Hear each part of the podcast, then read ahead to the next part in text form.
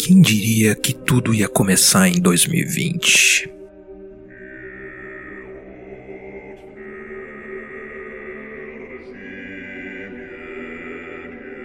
Fomos introduzidos ao conceito de quarentena.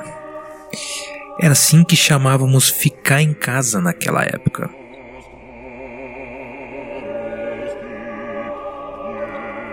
Naquela época isso não era normal.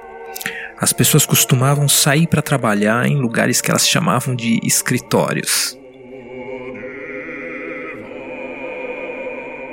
Quando aconteceu a primeira onda do Covid-19, todo mundo percebeu o quanto tempo gastava na internet. E quem gastava pouco passou a gastar mais, muito mais. E aí surgiu um surto de gente dando dicas de como ficar em casa. Em especial, dicas culturais. O que vê na Netflix. Lembra da Netflix? Que música ouvir, que site visitar, que livro ler. Todo mundo tinha dicas. Mas na verdade, ninguém tinha muito tempo.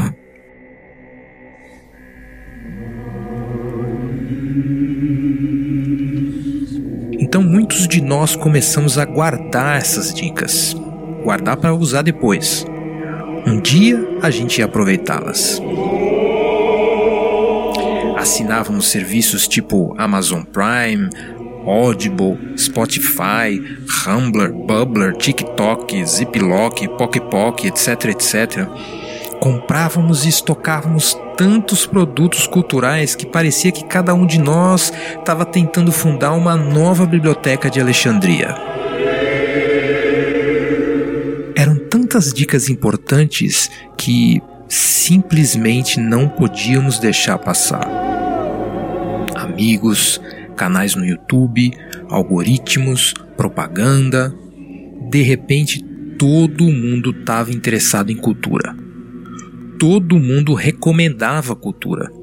Todo mundo virou erudito.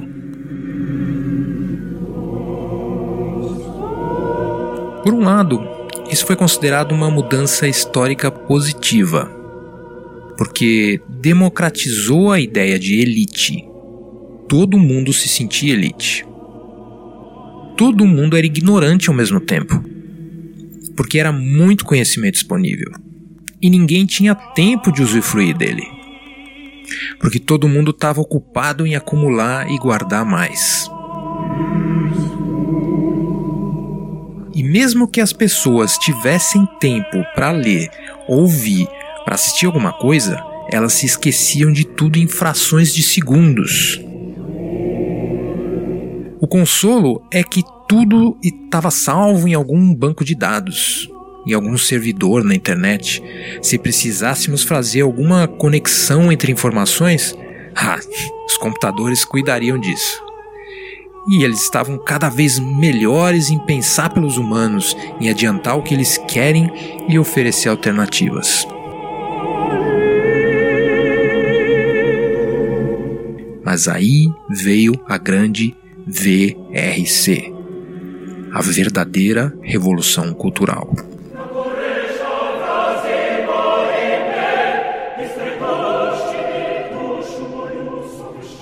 Com o tempo, as corporações perceberam que não estávamos interessados exatamente em cultura. O que a gente queria mesmo era aquele shot de dopamina que vem do sentimento de antecipação, de ah, aquela próxima dica, essa vai ser incrível. Então, seria muito mais fácil sintetizar e vender dopamina em pílulas, refrigerantes enriquecidos e etc. sucesso imediato. E tem mais. No passado, quando recomendávamos um produto cultural, quando fazíamos aquilo que chamávamos de curadoria, muitas vezes queríamos outras coisas e não cultura. Queríamos aceitação, nos sentirmos influentes ou até reparar algum trauma de infância. Mas no fundo, o que queríamos era serotonina, oxitocina endorfina, essas coisas. Então, para que complicar? A indústria resolveu oferecer logo o que as pessoas queriam, sem demora, de um jeito mais eficiente, sem trolls, discursos violentos, confusão com palavras, imagens e sons, marketing, sem artistas, sem redes sociais, sem conteúdo, sem todo esse lixo. E foi aí que a indústria farmacêutica tomou o lugar da indústria de mídia. Hollywood virou um lugar para fantasma.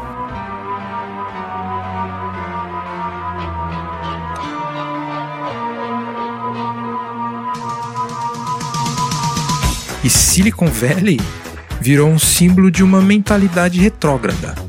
A época em que ganhávamos trilhões de dólares explorando a busca da felicidade por meio da confusão. Mas isso é uma outra história. Eu só queria dizer que é um jeito mais simples de se queimar livros. Na verdade, eles podem até acabar queimando a si mesmos.